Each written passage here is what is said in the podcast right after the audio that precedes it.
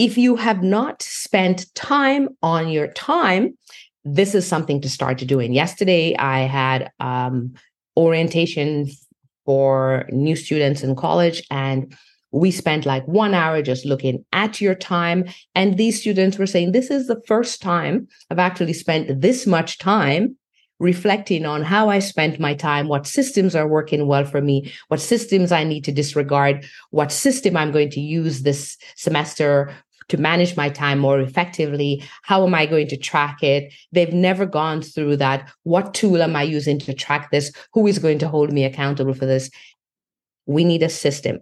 So I encourage you to go and think, put aside an hour of your time to begin to think about your time management system. That hour can produce opportunities for you to leverage your time way more significantly and make up more productivity with less time. Welcome to Upskill Talks. I'm your host, Michelle Shah, lead upskiller at Upskill Community.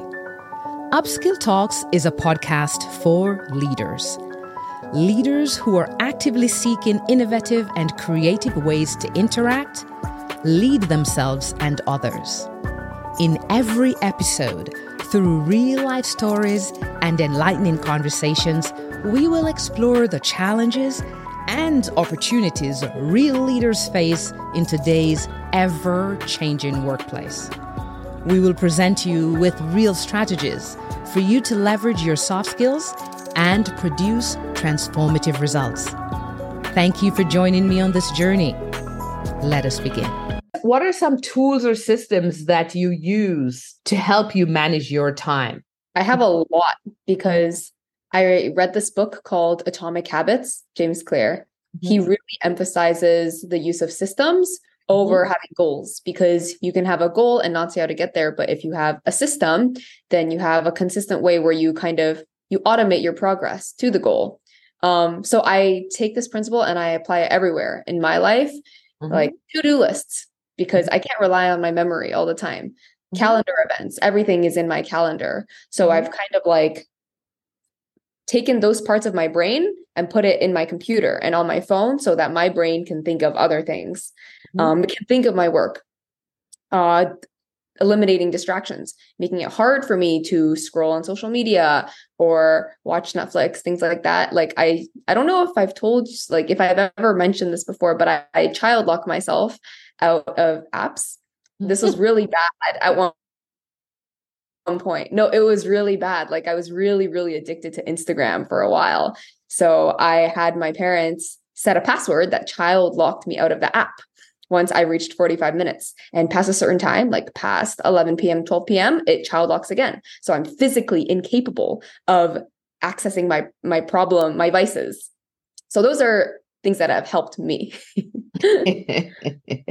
so I believe that both goals and processes are important. The processes, the systems are in place to help us achieve those goals. And you know what?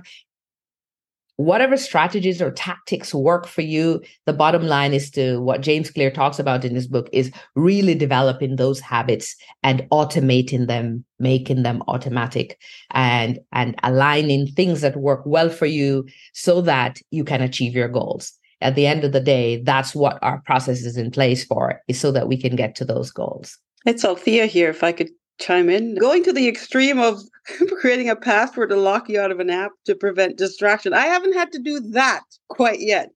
But um, I think for me, learning to delegate and I think managing your time, especially when you have a family like myself, I have four kids and I I, um, I work full time. Learning how to delegate, developing systems that will assist um, to meet your goals. So that delegation piece is learning to step up with confidence and finding the support within your networks, whether it's at work or within within the home. Sometimes it's challenging to get everybody on the team, but learning to do that confidently. I think time management when you're a busy professional and a parent and just a busy human is about leadership and leading with confidence to be able to know where the strengths lie and utilize them and liaising as well as you mentioned michelle liaising getting partnership and getting people to opt into the plan and seeing see the vision Yeah, I really, I really agree with you. It's when we're talking about time management, uh, as I said when we began this, it's not time that we're managing, it's ourselves. So it's really self management. So self management requires that great self awareness. It also requires that self regulation. So, to Flora's example, where you have to go to the extreme of locking yourself out, right? It's and and so I agree uh, with this piece around the self awareness, the self management, awareness of what processes you need to delegate, what processes can be automated, and you know what tools can support you to make your life easier, what partnerships you need, what accountability systems you have in place and need to have in place. It's really around understanding what you need to manage yourself effectively around the activities that you have to perform, the outcomes that you have to produce, the impact that you want to have. And this is important. It's important at the individual level where you're managing your own time, managing your own self around your own activities. You touched on the concept of leadership. It becomes even more complex when you have to manage not only your time, but the time the team's time, the organizational time against other stakeholders' times in order to make things happen. When collaboration is required for bigger tasks and you're not just managing your time. In fact, there are a number of executives that don't even manage their own time. They've delegated this task to someone who manages their time for them and helps them to focus on their their their tasks. So that's a lot of people have executive assistants or so on who really help them to manage their time. So you can even delegate someone helping you to manage your time, but it's really important if we are to be effective, we have to be mindful of how many hours are in the day and what's possible for each chunk of time versus what we want to get done. And it comes back down to are you disciplined enough? Are you automating enough? Are you collaborating enough? And that's understanding yourself, your strengths, your limitations, and what you need in order to be able to deliver what you say you're going to deliver. Whether that's personally, professionally, on an individual level, on an interpersonal level, at the institutional level, whatever that is, it's really about do you have the discipline to deliver what you say you're going to deliver and because of that discipline, you'll go deeper to create the systems, the processes in order to produce the outcomes that you commit yourself to. I have a bit of a counter perspective on discipline, which I think is really important and necessary, but I'm curious to hear your thoughts.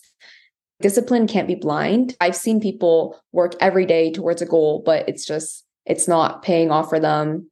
And sometimes it doesn't feel fun. It doesn't feel good. It's really hard to do something. I think in some scenarios, if you're you have discipline but it's blind, then it can lead to bad outcomes. What I'm trying to say is sometimes you have to use your intuition too for and question like what is drawing you to social media? What is drawing you to want to watch TV? Maybe you are already mentally drained from your day job that at the end of the day you like don't have the mental capabilities to do what you think you should be doing because i think a lot of the time if you live in shoulds, then you, like you you have to question your shoulds.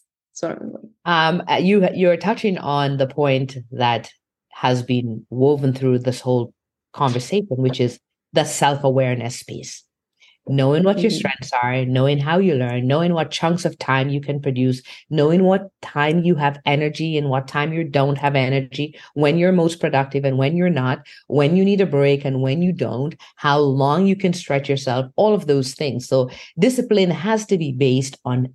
Self awareness. When you are aware of how you work, you will be able to set the systems to support you based on your unique strengths, based on your unique skills and your unique preferences. That's the key. So if you, your discipline needs not be linked to anybody else's discipline. Your discipline is going to be linked to your needs, your goals, your preferences, your style, your systems. So someone can come home and watch TV every single evening. That's how they unwind. That's how they refresh themselves. That's how they relax. That's their self care. Someone can do that every single evening and they're absolutely productive. That's part of their routine. Someone else can add TV in and watch TV every evening, but they also watch episode after episode and they can't stop it and they stay up later than necessary. So they go to bed late, then they don't get enough rest. So they wake up in the morning later or wake up early, but they're not feeling refreshed. So they don't produce well and they come back again and fall into that sort of a, uh, almost a snowball effect and you're feeling less inclined to do anything and you fall into the couch. So there are patterns. The key piece is structuring your routines to help you fall out of negative habits and being self-aware and monitoring and tracking your own behaviors practices and habits to notice when you're falling off track to notice that I typically watch one hour of TV. How on earth did I get to four hours of TV tonight? I need to change that. That was way too much. To hold yourself accountable for your own habits, your behaviors, your routines. That is what that discipline is. Discipline is not about just doing what people think you should do or just being steadfast doing what you, you know, want to do. Or discipline is also not about doing something and knocking, as they say, beating a dead horse even if it's a business idea that you're putting time into, it's about reviewing, tracking, monitoring. Does this still make sense? So discipline is not blind, as you say. Discipline comes from great self awareness and from great goal orientation. Mm-hmm. I think like discipline, I think my thing with discipline is that in my head, it sounds very like iron fist. Like it doesn't sound very pleasant, but mm-hmm. in reality, discipline is self love Right. Discipline is self love. It is actually very important for interpersonal relationships. Discipline means, for instance, we have Upskill Live every Thursday evening at seven. Discipline means showing up for that because one person may show up or two people may show up. Discipline means respecting your commitments and taking extreme ownership of what you say you're going to own and being true it's it's authenticity. It's being real. It's being honest. It is to me it's integrity. It's really that's what it is. It's sitting on top of the value of integrity. If you say you're going to do it then you go and do it. That's what discipline is. So it doesn't need to feel tough or mm-hmm. iron fisted it could be discipline also means i'm going to take today off and do nothing and having the courage to do that. That's also discipline. The discipline to know that if I go beyond this point, I'm going to start feeling exhausted. So I'm going to stop, take a break, go for a walk. That's what discipline means. Understanding yourself, paying attention to how your body is responding to the signals and managing and controlling all the time and making sure that you can produce the best result. Discipline is a medium to produce positive outcomes for you, whether that's tracking your health, whether that's it's about things like our routines, our our well-being routines. Um, it's about our work routines. It's about our relationship routines. Discipline affects every single thing. It's how you know you're supposed to meet up with your friends and discipline means I can't make it this evening. I will not be able to make it next week because I have exams right after. Will not be able to make it next week because I have a big case that I'm working on right now. Will not be able to make it next week. As a matter of fact, the best time will be November when things start cooling down for me. Discipline means understanding what you have to deal with and honoring yourself and your commitments.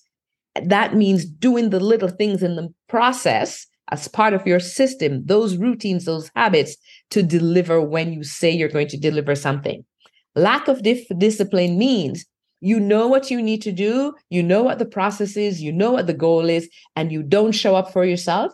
And sometimes you don't show up for others. And it means that the, the outcomes can't be delivered and you don't feel good about yourself, and others may not share the respect or admiration for you as well. Does that change your mind about how you view discipline? Yeah, it does.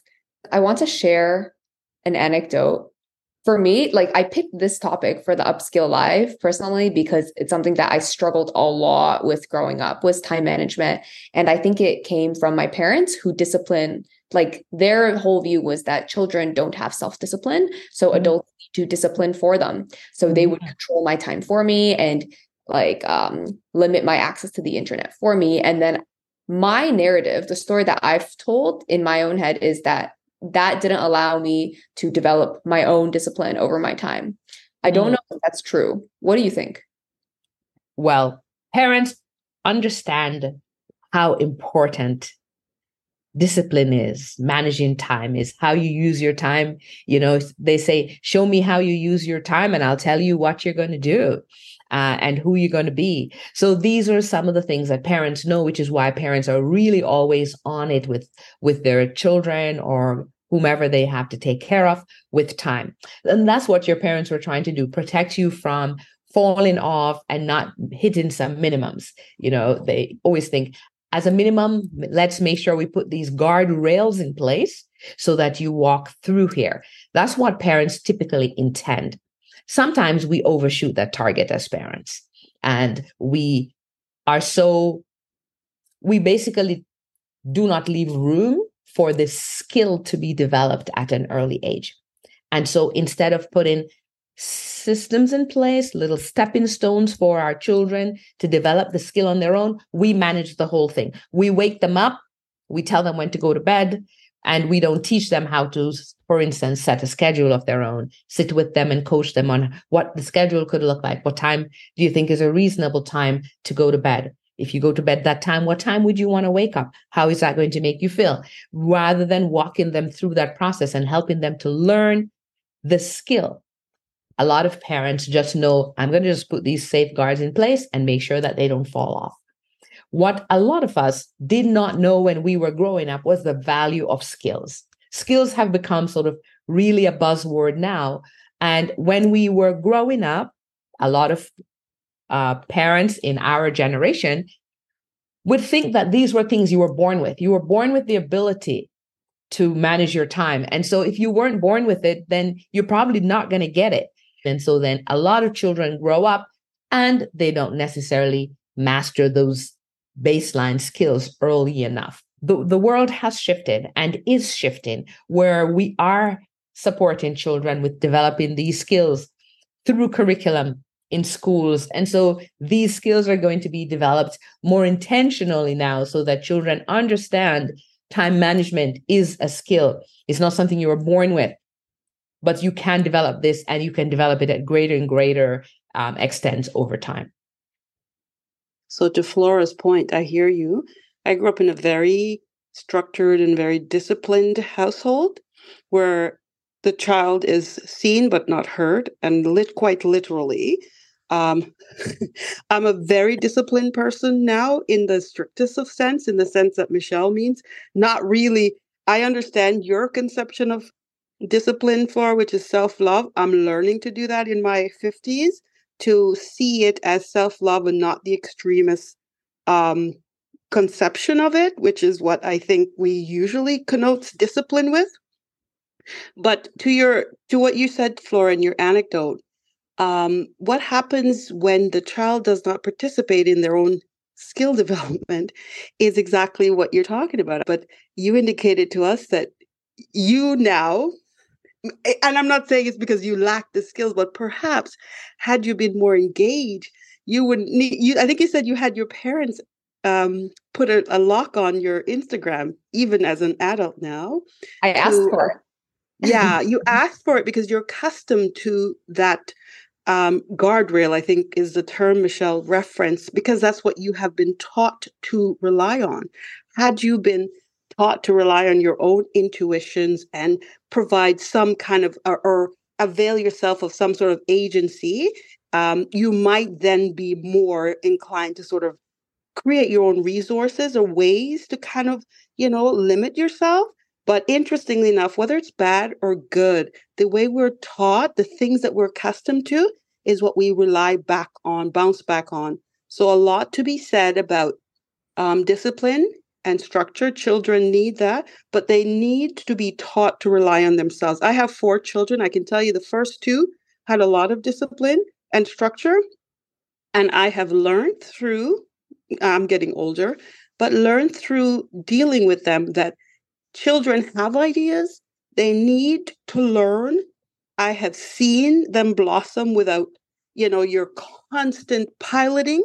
And so um, it's a fine balance because we want to ensure that they have things in place, but the discipline has to be sort of finessed and has to be geared towards the child, the circumstances and the situation and the need. So engaging the children, the child um, in, in your example is very important and developing, helping them to develop those skills because without the development of the skills, you do go back to the parents and you do say, Mom, Dad, can you please put that parent control on my Instagram?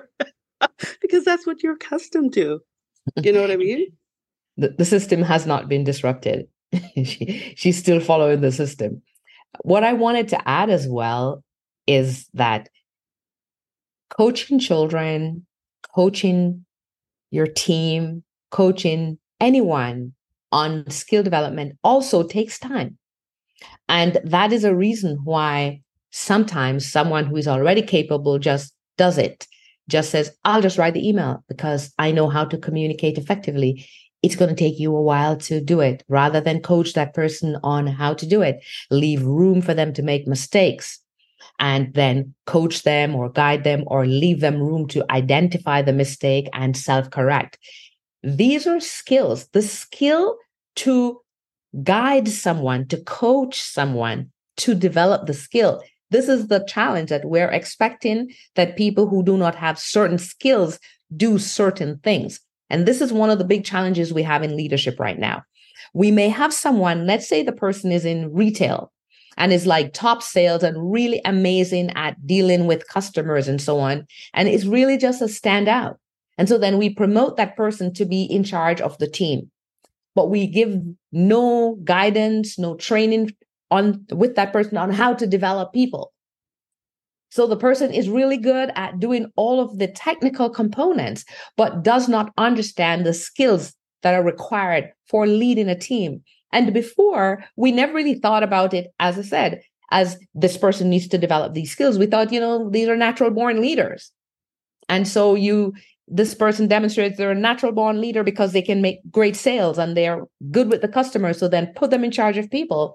And then they can't do exactly this. They do what some of the parents do, which is hover over their people, micromanage them, sit on top of them, and make them almost feel inadequate and insecure because we can't give them the space to make a mistake, learn from the mistake, think through the process, create their own processes manage their own time, set up their own time management systems. So this is really though a skill that a leader needs to have to help others develop a skill.